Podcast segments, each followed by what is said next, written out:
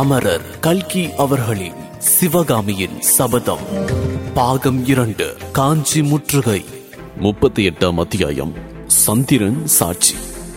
இரவு ஜாம நேரத்துக்கு மேல் மாமல்லர் சிவகாமி ஆயனர் ஆகியோர் திருப்பி கிராமத்தை அடைந்தபோது நாவுக்கரசர் மடத்து வாசலில் பெரும் கூட்டம் நிற்பதை கண்டார்கள். நிலா ஒளியில் அந்த கூட்டத்தின் மத்தியில் கத்தி கேடயங்களும் வாள்களும் மின்னின. மூன்று பேரும் துணுக்கம் அடைந்து வீதி முனையில் கோயில் மதில் ஓரமாக ஒதுங்கி நின்றார்கள்.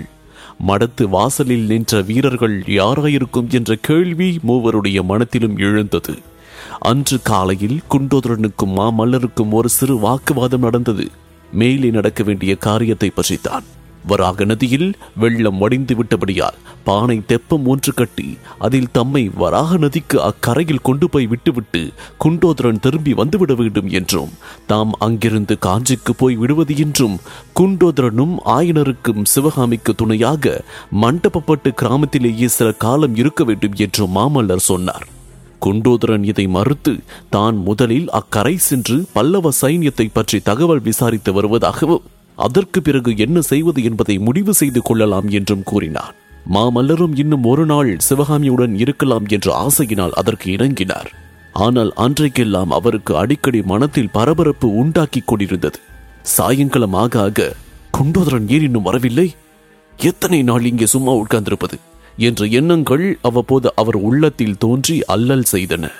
மோகன நில ஒளியில் சிவகாமியுடன் பேசிக் கொண்டிருந்த போது கூட நடுநடுவே மாமல்லரின் மனம் குண்டோதரன் இதற்குள் வந்திருப்பானோ?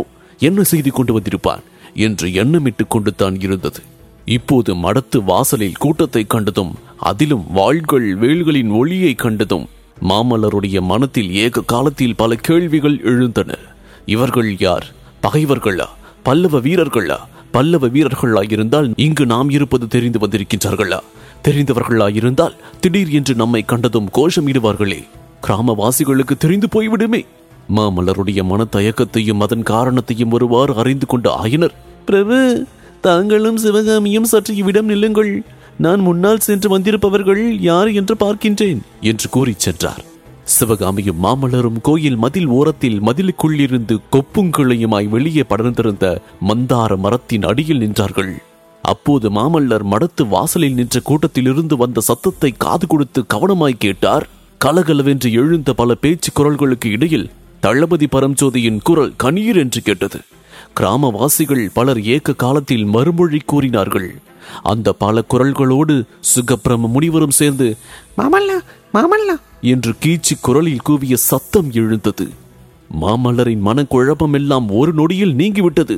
நமது தளபதி பரம்ஜோதி தான் வந்திருக்கின்றார். வா சிவகாமி நாமும் போகலாம் என்று அவர் உற்சாகம் ததும்பும் குரலில் கூறி மேலே நடக்கத் தொடங்கிய போது சிவகாமி அவருடைய கரத்தை மெதுவாக தொட்டு பிரபு என்றாள். மந்தார மரத்து கிளைகளின் வழியாக வந்த பால் நிலவின் ஒளியில் அவளுடைய கண்களில் துளித்திருந்த இரு கண்ணீர் துளிகளும் முத்து போல் பிரகாசித்ததை மாமல்லர் பார்த்தார். என் கண்ணே இது என்ன? என்று மாமல்லர் அருமையோடு கூறி தமது அங்க வஸ்திரத்தினால் கண்ணீரை துடைத்தார். உங்கள் தளபதியின் குரல் கேட்டதும் இந்த பேதை பெண் அவசியமில்லாமல் போய்விட்டேன் அல்லவா? என்று விம்மினாள் சிவகாமி. இவ்விதம் நேரும் என்று சற்றும் எதிர்பாராத மாமல்லர் அவளுக்கு எவ்விதம் தேர்தல் சொல்வது என்று தெரியாமல் சற்று திகைத்து நின்றார். பின்னர் என் ஏன் இவ்விதம் பேசுகின்றாய்? சற்று முன்னால் நீதானே உன் வாயார வீர மொழிகள் புகன்று என்னை போர்க்களத்துக்கு போகும்படி ஏவினாய். போக வேண்டிய சமயம் வந்திருக்கும் போது இவ்விதம் நீ கண்ணீர் விட்டால் நான் என்ன தைரியத்துடன் போவேன்? என்று கூறி சிவகாமியின் அழகிய முகவாயை பிடித்து நிமிர்த்தினார். அப்போது சிவகாமியின் முகத்தில் நிலாமதியின் கணங்கள் நீராக விழ அவளுடைய இயற்கை பொன்னிற முகம் தந்த நிறம் பெற்று திகழ்ந்தது. சிவகாமி அவருடைய கரத்தை தன் முகவாயிலிருந்து எடுத்து தன் கண்களிலே சேர்த்து கண்ணீரால் நனைத்த வண்ணம் இந்த பேதை நெஞ்சம் ஏனோ காரணமில்லாத பீதி கொண்டிருக்கின்றது. என் வானாளின் இன்பம் இன்றோடு முடிந்துவிட்டது போல் தோன்றுகின்றது. பிரபு என்னை மறக்க மாட்டீர்கள் அல்லவா? மத்த யானையின் மேலேறி யுத்த களத்தில் சத்ருக்களை துவம்சம் செய்யும் போது அகில சாம்ராஜ்யத்தின் சக்கரவர்த்தியாகி மணிமுடி தரித்து ரத்தின சிங்காதனத்தில் அமர்ந்திருக்கும் போது இந்த ஏழை சிற்பியின் மகளை மறவாமல் இருப்பீர்கள் அல்லவா? என்று கேட்டாள். மாமல்லர் வான கடலிலே மிதந்த பூரண சந்திரனை சுட்டிக்காட்டி சிவகாமி அது அமுத நிலவை சொரிந்து கொண்டு வான வீதியில் பவனி வரும் சந்திரன் சாட்சியாக சொல்கின்றேன் கேள். இந்த ஜென்மத்தில் உன்னை நான் மறக்க மாட்டேன் என்று வாக்குறுதி கூறுவதில் பொருள் இல்லை. நான் முயன்றாலும் அது முடியாத காரியம். உன் மனத்தில் காரணம் இன்றி தோன்றும் பீதிக்கு ஏதாவது உண்மையில் காரணம் இருக்குமானால் ஒன்றே ஒன்றுதான் இருக்க முடியும். ஒருவேளை போர்க்களத்தில் நான் வீர மரணம் அடைவேன். ஐயோ அப்படி சொல்லாதீர்கள் ஒரு நாளும் அப்படி நேராது என்று விம்மலோடு உரத்து கூவினாள் சிவகாமி. மாமல்லர் சொன்னார் "ம், அப்படி நேரவில்லை என்றால் உன்னை நான் மறப்பது என்று பேச்சுக்கு இடமில்லை. யுத்தமெல்லாம் முடிந்து இந்த பரந்த பல்லவ சாம்ராஜ்யத்துக்கு சக்கரவர்த்தியாகி நான் ரத்தின சிங்காதனத்தில் வீற்றிருக்கும் காலம் வரும்போது நீயும் என் அருகிலே தான் வீற்றிருப்பாய். ஆனால் போர்க்களத்துக்கு போகும்போது வெற்றி அல்லது வீர மரணத்தை எதிர்பார்த்து தான் போக வேண்டும். நான் போர்க்களத்தில் உயிர் துறக்க நேர்ந்தால் தான் என்ன சிவகாமி? எதற்காக கவலைப்பட வேண்டும்? இந்த ஒரு பிறப்போடு நமது காதல் முடிந்து விட்டதா? ஒரு நாளும் இல்லை. போர்க்களத்தில் உயிர் போகும்போது எனக்கு நினைவிருந்தால் பிறை சூடும் பெருமானை தியானித்து இந்த புண்ணிய பாரத பூமியிலே பாலாறும் பெண்ணையும் காவிரியும் அமுது பிரவாகமாய் பெருகும் தமிழகத்திலே மீண்டும் வந்து பிறக்கும் வரம் தாருங்கள் என்று கேட்பேன்.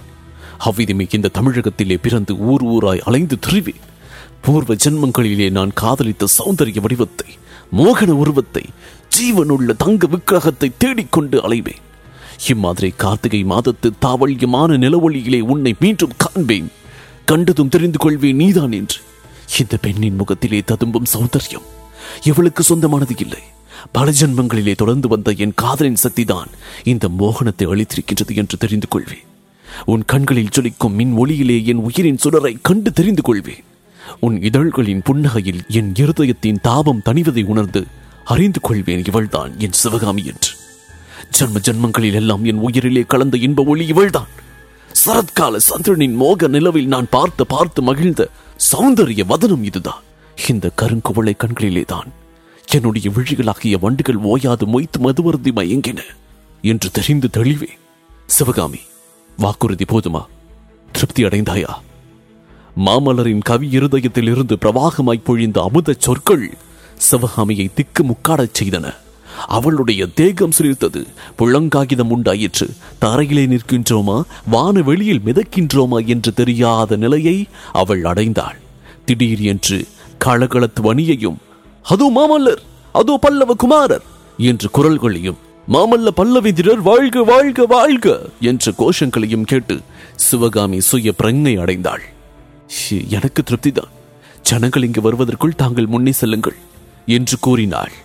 இதன் தொடர்ச்சியை முப்பத்து ஒன்பதாம் அத்தியாயம் விடு படகை இதில் தொடர்ந்து கேட்கலாம். இக்கதையினை உங்களுக்காக வாசித்து நான் டிஜே முருகா. உங்கள் கருத்துக்கள் மற்றும் விமர்சனங்களை ஃபேஸ்புக் மூலமாக தெரிவிக்க Facebook dot com slash Murugan dot radio மற்றும் Instagram handle Murugan dot DJ மேலும் ஐந்து நட்சத்திர மதிப்பெண் வழங்கிட ஆண்ட்ராய்டு மற்றும் ஆப்பிள் ஸ்டோரில் சவுத் ரேடியோஸ் டாட் காம் என்ற செயலியை தரவிறக்கம் செய்யுங்கள். மீண்டும் சந்திப்போம். நன்றி வணக்கம்.